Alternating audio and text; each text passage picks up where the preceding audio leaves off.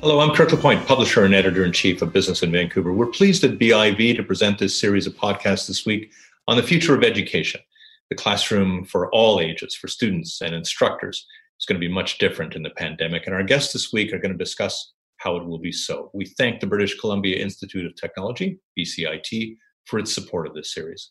And now to the conversation. Thanks for joining us today for our special BIV series this week on education, the impact of the pandemic, and the direction of learning and the classroom. I'm Kirk LaPointe, publisher and editor in chief of Business in Vancouver. It's going to be different, very, very different as students return to school this fall. The pandemic has, of course, altered the way in which classes are being taught and students are learning, and of course, instructors are teaching.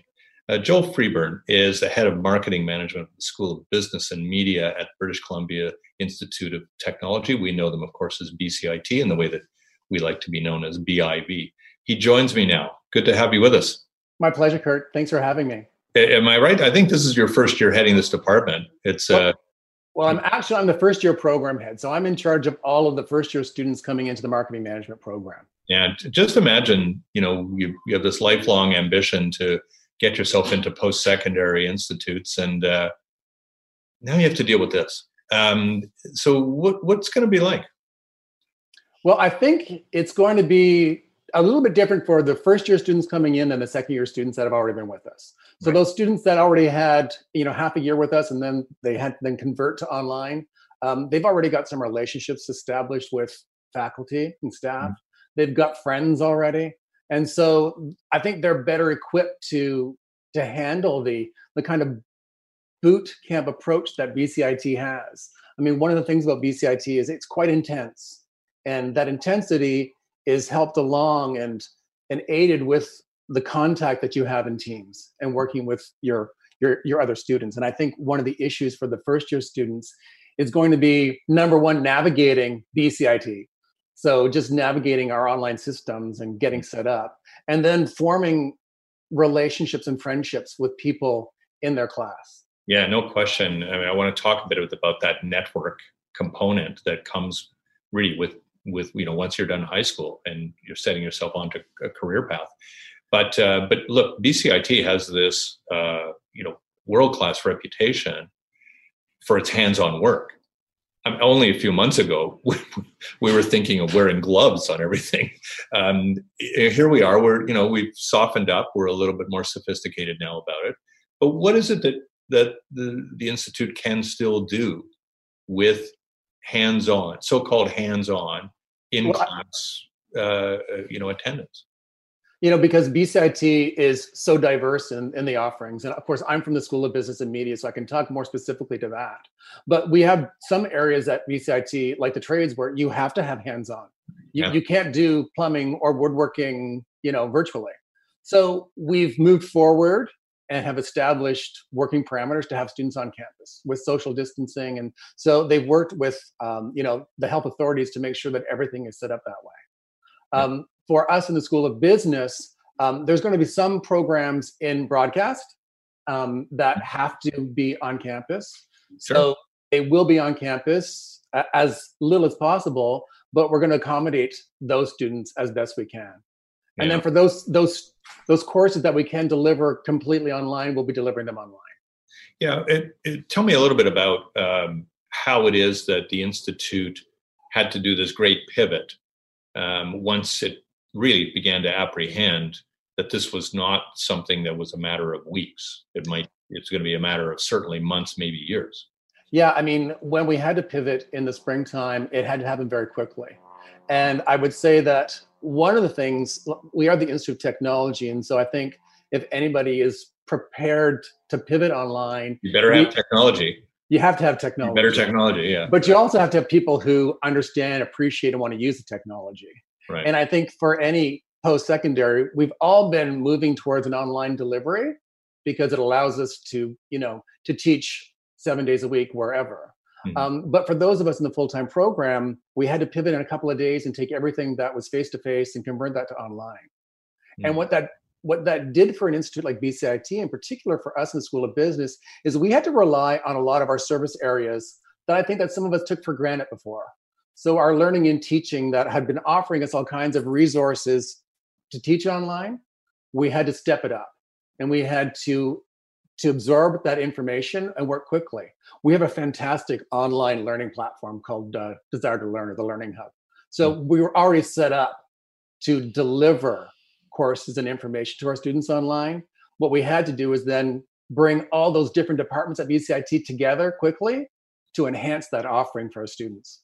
Yeah. I think about where we were about, say, six or eight months ago, where we never would have thought, for instance, to have this conversation on Zoom. Maybe, you know, maybe we were using it occasionally, but we, you know, we were still picking up the phone and talking to each other. We were having in-person meetings. And the same way, we were somewhat dismissive of the idea of remote work at all.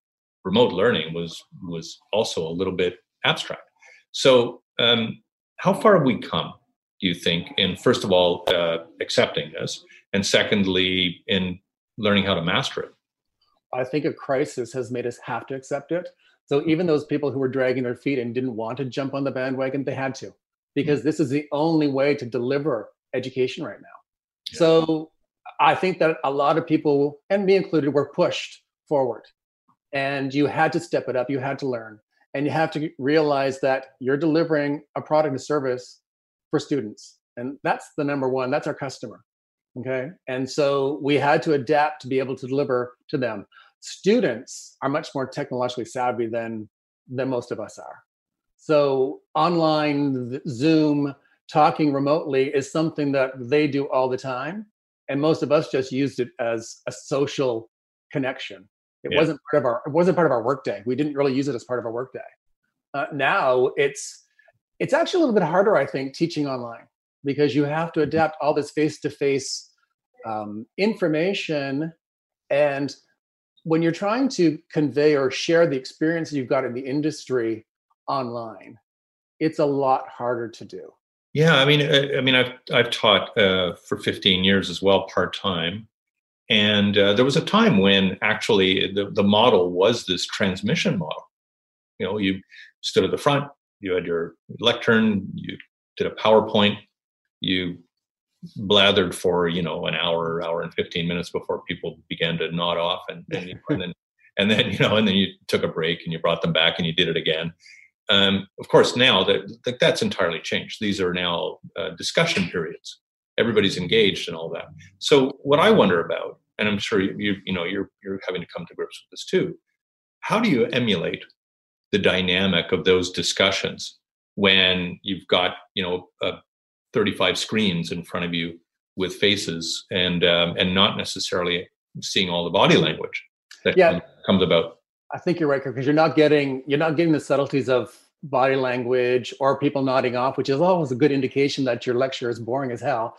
Um, yeah. But uh, now we've got you know we've got the technology that we have discussion rooms, so we can do breakouts into teams, and I can wander from room to room to see what's going on. Yeah. Um, I've also got you know there there are tools that allow students to ask me questions during the lecture. So what we're doing now is doing shorter periods of instruction Yes. Breaking it up, delivering something a bit more robust, and then we're having conversations. Hmm. Um, but the onus is also on the students to to be there and also make sure that they're participating. So yeah. I can still, with our online platform, I can call on students and ask them questions to see if they're paying attention to what's going on. So there are tools for us to be able to break out, do discussions. We can do, you know, different types of assignments online, give time. But the instructor has to work harder to make sure that everything is flowing. And of course, there's always going to be some hiccups with technology. There, there's always something that goes wrong. I mean, most of us as instructors have at least two screens going. So now we've got like, you know, the the command center of the Starship Enterprise in our offices that we've got set up because you have to look at one screen, you're sharing a screen, you're trying to do something, you're watching for discussions. So it is a different skill set that you have to hone and develop as you're teaching online. If yeah. you want to do it well, so there, there's if you want to do it well, which is which is what everybody at BCIT wants to do, you have to be engaged and really work hard. Yeah, because I, I don't want to get too far into this one, but I mean, it, every post-secondary institute must be wondering too: how do we make sure that students feel like they really are getting the degree that they're that they're yeah. pursuing here? That they're this is not just you know the equivalent of uh, movie day that my high school teacher used to yeah, give when he had a hangover, you know that kind of thing. Yep. Yeah. Uh, so, you know, that must also prey upon uh, instructors. Uh, how do I deliver value in all of this to make sure that students don't feel somehow they're being shortchanged? And I and I think one of the things you know is is a more constant line of communication. So it's not just going to be you show up in my lecture for an hour, I talk to you, and then the onus is on you to communicate with me. So we're going to have to have more frequent communication. We're going to have to have online office hours where students can come and, and ask me questions. But we're also going to have to have a number of team building online exercises that are going to help students develop that sense of camaraderie. And I think that's going to be one of our biggest challenges. I mean, yeah. students are already used to virtual groups and hangouts. Um, I think it's for the older folks like us to help develop that and let that go. That's going to be a challenge within an educational environment so then that second part that we were talking about earlier uh, the networking part the part that in a lot of cases students that's why they go into this that's why they stay in school. They realize that this is uh, these are the relationships that may set them up for the first 15 to 20 years maybe entirely of their absolutely. Career. so how do you replicate that? I think it's going to be i mean i know that my friends that i made in graduate school are still some of my best friends today and I can remember at business school always being taught that network that you're forming now is going to be so important. And I think that at BCIT, um, our alumni are very tight because they've kind of been through this boot camp together. And BCIT grads hire BCIT grads. And so mm. we have to work with alumni to make sure that we're bringing them into this virtual classroom to share their experiences, how they handled BCIT, and also how it was successful for them. So I think that as as instructors and as an institute, we need to have that bridge between our current students and alumni. And we do a good job of that of bringing alumni back in to talk into classes. And so we've done it when we pivoted in the spring. We we had Zoom, uh, you know, seminars where we had a panel of grads that came in and talked about how BCIT helped them get to where they are. So I think we're going to have to use technology more rely on our graduates, and our graduates are very keen to come back and talk. Um, they're proud of their experience of BCIT. Mm. I think the skeptics would still say, look, no matter how you try, online is just never going to be 100% of what you could get in a classroom, class setting. Do you see, though, anything out of the online offerings that actually might be something you wouldn't have gotten in a class? I do think, you know, we have a whole bunch of different personalities in students, and some who are more social and extroverted, and some are who are more introverted and like to work with their screen and with an online textbook. And I think it might help those students. Mm. Okay.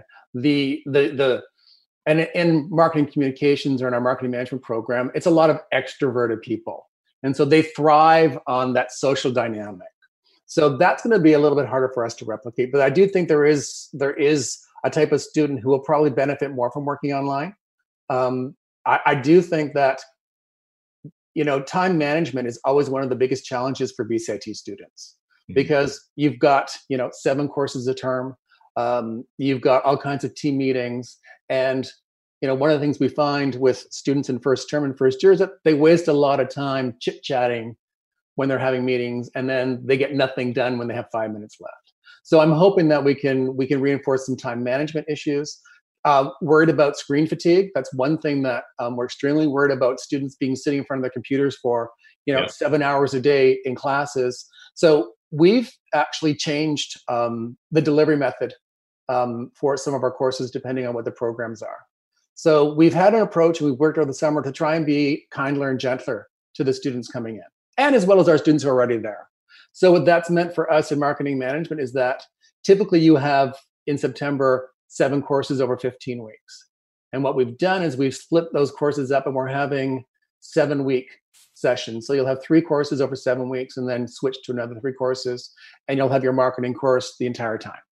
And the the objective is to make it a little bit easier for students to accommodate four courses at once instead of seven courses at once. And then you can focus on that and get through that. So we have adapted our delivery based on how we're going to be. And it's going to be uh, a, a requirement as well for instructors to oh. figure out in, in a way, you know, in the same way that when I write a long piece, I've got to figure out how to make it shorter. Yeah, Kirk, I, I think it's a quite a big challenge for instructors because um, you know a lot of instructors are, are set in their ways and moving to online fully is a big jump for them. Um, they're used to as you just said standing up pontificating for an hour an hour and a half. Here's my stuff learn it. So there is been a big change and a big shift in how staff instructors have had to adapt. But I think they've done, we've done a relatively good job because there's been a lot of resources provided by BCIT. So, I mean, those departments that I really, I knew they were there, like learning and teaching, um, but never used to rely on. All yeah. of a sudden, it's like, oh, wow, look at all the resources for me that I can use to help me out. And everybody was available to do it. So the Institute as a whole moved quickly to provide the resources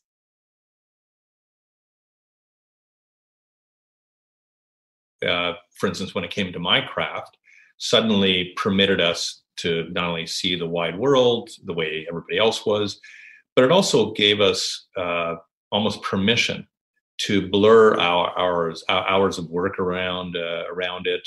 Uh, we were available a lot of cases, almost you know seven days a week, twenty four seven mm-hmm. kind of feel to it at times. And I know that that isn't always a good thing, but I wonder whether with education might we see that um, that kind of rigid schedule of you know the one hour uh, class or the three hour class become something that has a little bit more flexibility uh, and agility to it to sort of pick up whenever is necessary and and more spontaneously gather people. Whether whether the you know the kind of we might see this break down a little bit and become a little bit more pliable well it, it's going to have to become more pliable. And and we we we realize that and we're working towards that. So for instance you'll have some lectures that might be pre-recorded and so you can watch it whenever you want. It's still going to be scheduled into your timetable as a student um, but then our labs with the applied learning those will be uh, attendance will be taken you have to be there that's where the applied learning is going to happen.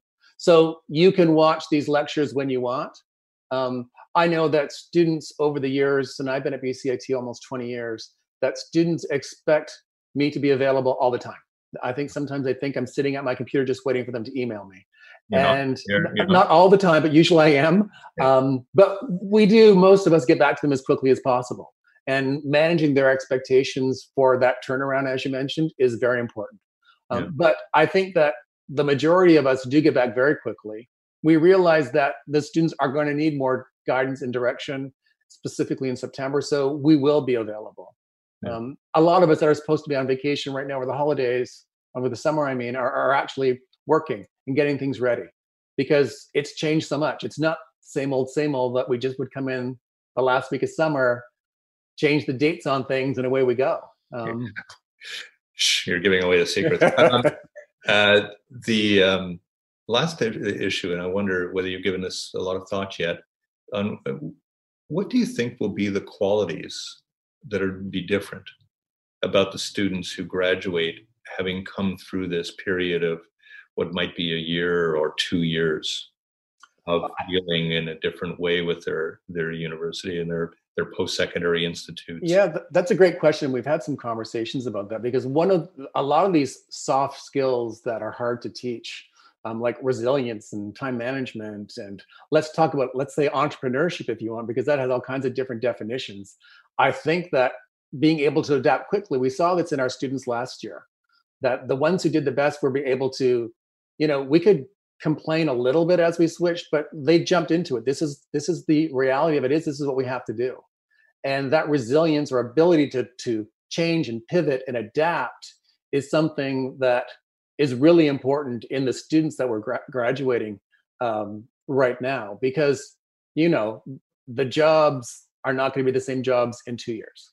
The jobs that we had six months ago are not the same jobs as they exist now. So students have to have a bit of a fearlessness and an adaptability um, to to be successful i think.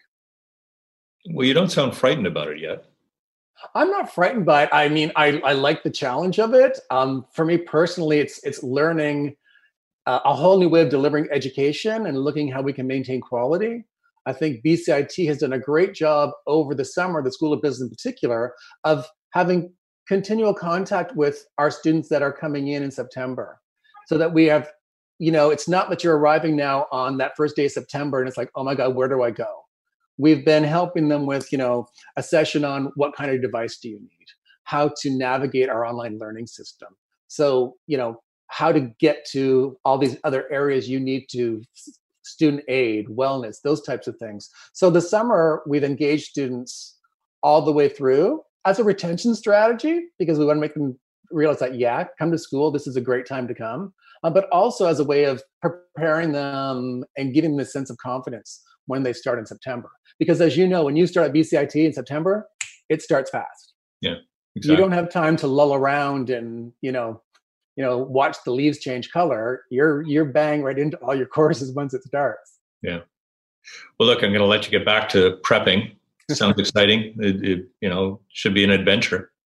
Yeah, it, it will be. I think it's going to be exciting for all of us. Um, I know that we're looking forward to starting with our new students, and of course, those that are continuing on how we can help them finish their diplomas and degrees. So it's going to be a great term. Joe Freeburn is the first year program head of marketing management at the School of Business and Media at the British Columbia Institute of Technology. Thanks a lot for your time today. My pleasure. Thanks, Kirk. You've been watching our special series on education this week, the BIV podcast. I'm Kirk LaPointe, publisher and editor in chief. We'll see you again.